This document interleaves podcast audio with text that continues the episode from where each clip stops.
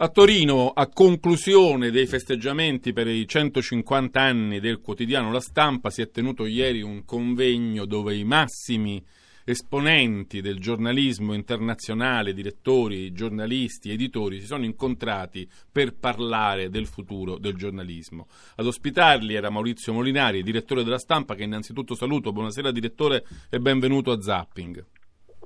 Buonasera a voi. Allora, che, qual era l'idea di questo incontro? Chiamare i grandi esperti di giornalismo al capezzale di un moribondo? No, era l'idea di riunire i maggiori gruppi editoriali eh, del, del, pianeta per discutere il problema comune, trovare un business model per consentire ai giornali di sopravvivere. Perché a guardare diciamo, il destino del giornalismo, soprattutto del giornalismo cartaceo, le difficoltà sono tante, per questo dicevo un moribondo, copie che tracollano nelle edicole, eh, leggevo che in vent'anni il numero dei giornali che si vendono in edicola in Italia è dimezzato, quindi c'è ancora un futuro per quel tipo di giornali, per, per il rito di andare la mattina in edicola a comprarsi un quotidiano cartaceo? Eh, non c'è dubbio che noi viviamo una grande contraddizione perché i numeri delle copie vendute calano, le entrate della pubblicità scende e cresce il flusso su internet verso i giornali ma non porta pubblicità a sufficienza e quindi sulla carta le aziende editoriali sembrano tutte destinate sostanzialmente al fallimento. La contraddizione però sta nel fatto che i contenuti e le informazioni sono oggi il prodotto più richiesto sul mercato globale. Ci sono centinaia di milioni di persone che ogni giorno, la mattina, la prima cosa che fanno è cercano i contenuti. Quindi la sfida per i giornali è di creare un modello di business capace di cogliere le opportunità, limitare i rischi e dare contenuti. Il problema è che centinaia di milioni si svegliano e cercano contenuti, ma per la maggior parte dei casi li trovano gratis. Questo è il motivo per cui ci siamo riuniti a Torino. Non c'è nessun dubbio che il maggior pericolo alla sopravvivenza dei giornali viene da Facebook e da Google, per il motivo molto semplice che un utente di Facebook rende a Facebook ogni anno 25 dollari e in media a un editore 25 centesimi. Questo è l'equilibrio che deve essere rovesciato.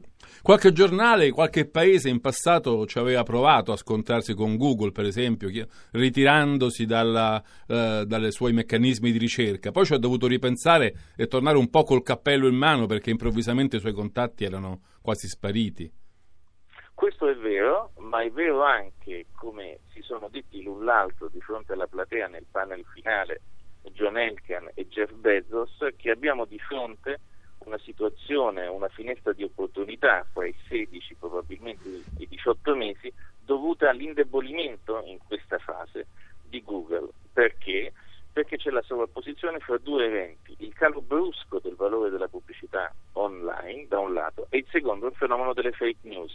Le fake news minacciano la credibilità di Google che ne è la principale piattaforma per proteggersi da questo impatto, bisogno di dare qualità ai contenuti, cioè dei brand cioè dei giornali. Lo stesso vale anche per Facebook. C'era stato un esperimento, mi ricordo alcuni giornali, mi sembra anche la stampa, per un momento avevano pensato che ci potesse essere una forma di alleanza con Facebook, li chiamavano gli instant articles, eh, di, di, trasferire quasi completamente i propri contenuti su Facebook sperando che questo producesse poi in prospettiva un maggior numero di contatti. Mi sembra che finora non abbia tanto funzionato.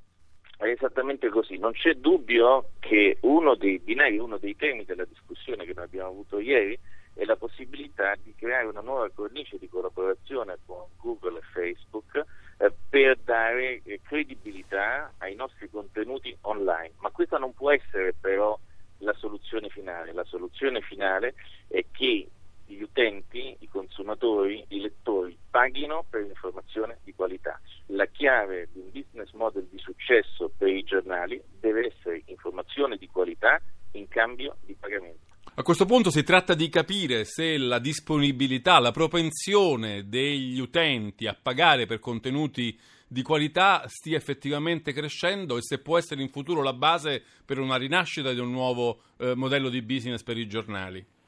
Esatto, questo è stato l'argomento cardine della discussione di ieri nella conferenza internazionale che abbiamo ospitato sul futuro dei giornali, perché praticamente tutti gli intervenuti direttori, giornalisti, editori, proprietari si sono soffermati sulla possibilità di declinare il tema delle subscriptions, cioè gli abbonamenti. Non c'è nessun dubbio che in questa fase, cioè diciamo negli ultimi sei mesi, eh, tanto negli Stati Uniti quanto ad esempio in altre regioni come la Scandinavia, le subscriptions, gli abbonamenti sono state determinanti nel eh, correggere in positivo i bilanci di molte aziende editoriali. Il punto dell'interrogativo però è qual è il futuro delle, degli abbonamenti, ovvero se l'abbonamento deve rimanere solamente un legame di tipo classico, io verso una somma e ricevo il giornale o i suoi contenuti online, oppure se deve diventare una membership, ovvero il lettore, l'utente, eh, chiede e ottiene in cambio del pagamento dall'azienda editoriale tutta una serie di contenuti e servizi intellettuali. Contenuti sul piano dei video, delle trasmissioni radio, eh, non solamente delle, del, del, dei contenuti scritti, eh, ma attenzione anche di servizi intellettuali, eh, gli eventi pubblici, i concerti, eh, il tempo libero, eh, le lezioni universitarie, ehm, eh, le conferenze di specialisti, ehm, le lezioni di, di, particolari strumenti musicali o, o, o, o, di lingue, se cioè il giornale non debba trasformarsi da comunità intellettuale a comunità di servizi intellettuali. Una specie di hub che fornisce in diverse direzioni, su diverse piattaforme, servizi diversi. Esattamente, perché ciò che distingue i giornali è il brand, è la credibilità della loro testata. Il motivo per il quale... La reputazione, eh, no? La reputazione, la reputazione. Che cos'è il brand? Il brand è una scorciatoia verso la reputazione, è un sinonimo del termine reputazione. Il contrario delle fake news è la reputazione. Cioè uno sa che se uno va sulle testate più importanti, sui siti o sulla carta, non trova fake news. Il punto è che questa reputazione oggi può diventare un punto di aggregazione per la comunità intellettuale anche su altre declinazioni. Il mio dubbio rispetto alle fake news, ho visto che qualche editore nel convegno ha detto che le fake news per noi sono una fortuna perché il pubblico ha bisogno di affidabilità. Il mio dubbio, il mio timore è che non possono però funzionare anche al contrario. È talmente inquinato di fake news, magari anche da una parte e dall'altra, il dibattito politico, pensiamo negli Stati Uniti, ma un po' ovunque nel mondo, che gli utenti delle informazioni possono scoraggiarsi e dire niente più dimostrabile, niente più vero, oppure tutto è vero e tutto è falso, e perdere anche la voglia di andare a approfondire, di andare a leggere, perdere la voglia di riferirsi a quel giornalismo di qualità su quale stiamo cercando di puntare? La risposta è nell'elemento della qualità. Non c'è dubbio che la qualità tende a essere un prodotto da un punto di vista numerico sempre più ristretto, è molto più difficile dare qualità, è un prodotto molto più sofisticato, molto più difficile da ricapitare. E, e fake news, e, le fake news sono più semplici. Essendo un prodotto più ristretto, è destinato a costare di più, cioè la qualità avrà un prezzo. E chi sceglierà di pagare questo prezzo si assumerà la responsabilità di mantenere in attivo i giornali. Attenzione perché quando un giornale ha un bilancio inattivo significa che è un giornale libero, non è ricattabile da nessuno. E sotto questo punto di vista qualità dell'informazione, futuro dei giornali e libertà collettiva si tengono. Ma c'è un modo per convincere le grandi piattaforme di intermediazione, i social, eh, Google, Facebook, c'è un modo per convincerli a dare una mano ai giornali a trasformare i lettori occasionali in membri, in membership, in abbonamenti? C'è un modo per fargli capire che anche loro ne avrebbero un vantaggio, oltre al fatto molto semplice di salvare diciamo, il buon giornalismo che è uno dei pilastri della democrazia? La realtà è che l'ammontare dei profitti Google e Facebook stanno facendo in questo momento è tale da spingerli a, ad evitare ogni tipo di compromesso. È chiaro che l'informazione gratuita è stato per loro il regalo più grande, ma è chiaro anche che a causa delle fake news stanno subendo adesso un boomerang che investe la loro credibilità e attenzione rischia di danneggiare seriamente i loro bilanci. Per questo potrebbero essere inclini a un compromesso, ovvero a essere loro le piattaforme attraverso cui far pagare informazione di qualità. Ma l'interesse dei giornali, io credo, non è scendere a compromessi con Facebook e con Google, ma è sfidarli.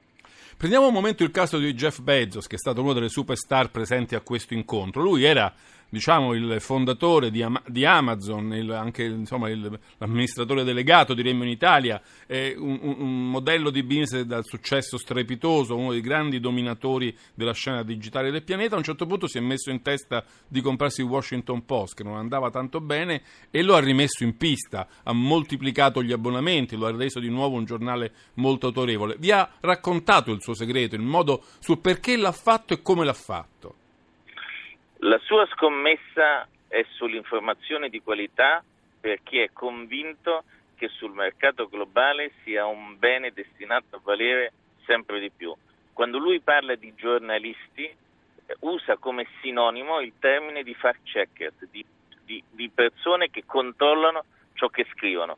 Questo è ciò che può fare la differenza e creare valore. È un'idea banale ma rivoluzionaria, esattamente come tante altre che il fondatore di Amazon ha avuto. Lui ha detto una cosa interessante anche mi pare, ha detto io, io sono dov- per il successo di Amazon sono dovuto stare attento al rapporto con il cliente, così come con i giornali devi essere attentissimo al rapporto con il lettore, devi intuire ciò che il cliente vuole con Amazon, vendergli la cosa giusta e così con i giornali intuire ciò che il lettore vuole leggere e fargli leggere la cosa che si aspetta e soprattutto fargli anche pagare ciò che tu scrivi.